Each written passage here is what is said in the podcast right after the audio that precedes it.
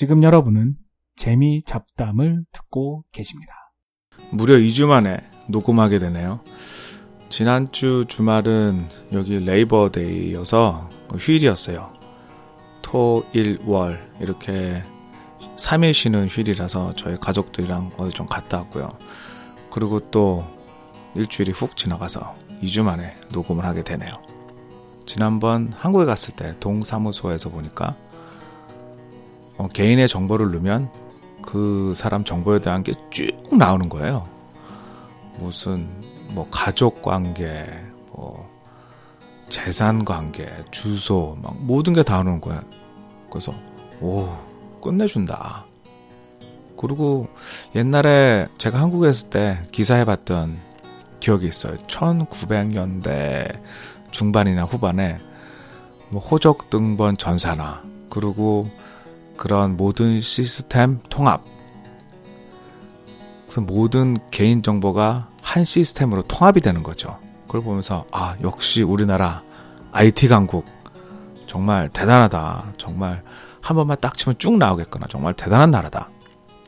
그렇게 생각했던 기억이 있어요. 근데 미국에 와서 살다 보니까 그게 좀 이상하다라는 것을 느끼게 됐어요.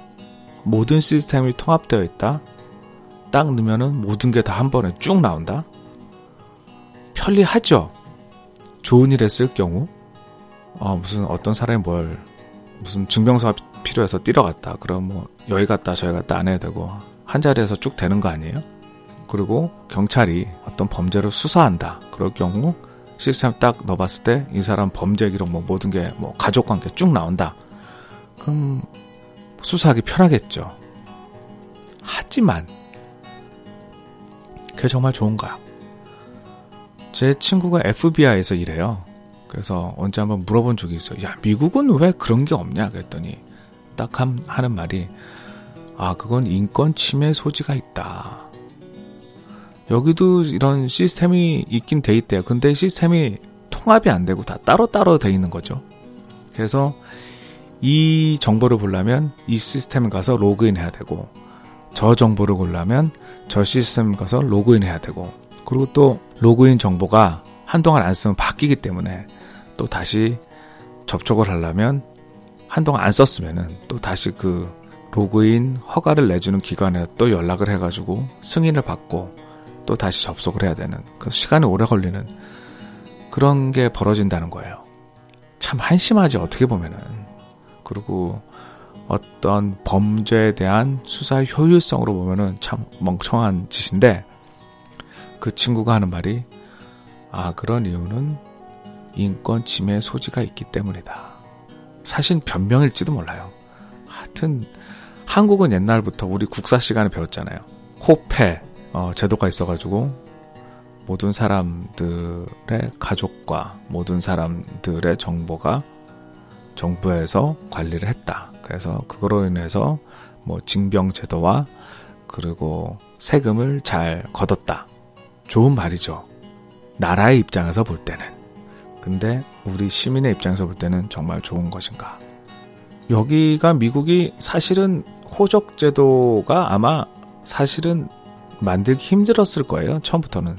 왜냐하면 이민자의 나라고 어, 유럽에서 많이 왔고 뭐 중국에서도 왔고 워낙 여러 여러 군데서 많이 왔고 그리고 또 농경 문화가 아니고 어, 채집 사냥을 했기 때문에 이리저리 돌아다니고 이주를 하고 그래서 사실은 호적 등본이라는 게 만들기 힘들었을 거예요. 미국에서의 어떤 정보에 대한 기록은 정말 없어요. 어, 세 가지 정도인데 아이가 태어났을 때 출생 증명서 그것도 처음 봤을 때 웃겼어요. 아이가 태어나면 병원에서 출생 증명서를 만들기 위한 정보를 쓰라 그래요.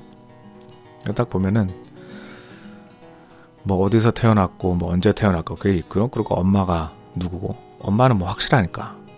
근데 아버지란이 맨 밑에 있어요. 그리고 아버지 이름을 적는 거는 옵션이에요. 적어도 되고 안 적어도 되고. 아 우리 기준에서는 말도 안 되죠. 어떻게 아버지 이름을 안 적을 수가 있냐. 깜짝 놀랐어요. 사실은 뭐 여기 워낙 미혼모도 많고 그래서 아버지가 누군지도 모르는 사람도 많을 거예요. 하지만 우리로서 상상도 할 수 없는 일이죠. 그래서 아기가 태어나면 아기가 출생증명서가 나오고 그 다음 그로 인해서 미국의 주민등록번호인 social security number가 나오죠. 근데 이거는 신분증의 효용력이 거의 없어요. 그리고 한국 주민등록번호처럼 막 아무데나 쓰지 않아요. 이거는 개인의 고유 번호기 때문에 그리고 그, 그 증에는 그 사진도 없어요. 그래서 어떤 그거를 신분증으로 쓸 수가 없죠. 그리고 가장 많이 쓰는 운전면허증. 운전면허증 실제적인 신분증 역할을 하는데 근데 그게 무슨 가족 관계가 나오거나 그런 게 아니죠. 그거는 실질적으로 운전하기 위해서 사람들이 써야 되는 거고 그래서 거기 그래서 운전 면허를 발급하기 위해서는 그 지역에 운전 면허 발급하는 곳에 가서 내가 여기 살고 있다는 증명을 해야 되는데 다시 얘기하면 전입 신고 이런 것도 없어요. 왜냐하면 주민등록이 없으니까. 한국에 뭐 무슨 인사청문회 할 때마다 항상 문제가 되는 전입신고. 여긴 아예 그런 게 없죠. 그것도 저 사실은 왜 있는지 잘 모르겠는데 그렇게 문제가 많다는 거는 없어도 된다는 거예요, 사실은. 아무튼 여기는 운전면허증을 신청하러 가면은 내가 여기 사고 있다는 증명을 어떻게 해야 되냐. 아파트 같은 경우는 무슨 뭐 계약서 그런 게 있겠고 안 그러면 뭐 유틸리티 빌 내가 내가 신청한 전기 가스 움직일 수 없는 거잖아요. 그건 내가 움직일 수 없는 부동산에 들어오는 그런 거가 내가 여기 살고 있다는 증명이 될 수 있죠. 참 틀려요. 어, 기본적으로 아까 말했듯이 뭐 이게 있다는 게 좋거나 나쁘거나 그런 건 아닌데 어, 틀리다는 거 그리고 한국의 그런 전산 통합화된 호적 그 개인 정보 시스템이 꼭 좋은 것만은 아니다라는 생각을 여기서 하게 됐어요. 정말 악용의 소지가 충분한 그런 시스템이죠. 특히 나쁜 정부가 들어섰을 경우죠. 혹은 나쁜 공무원이 그 시스템 접근할 수 있을 경우 악용의 소지가 충분히 있고 인권의 침해 소지도 충분히 있는 그런 시스템이죠.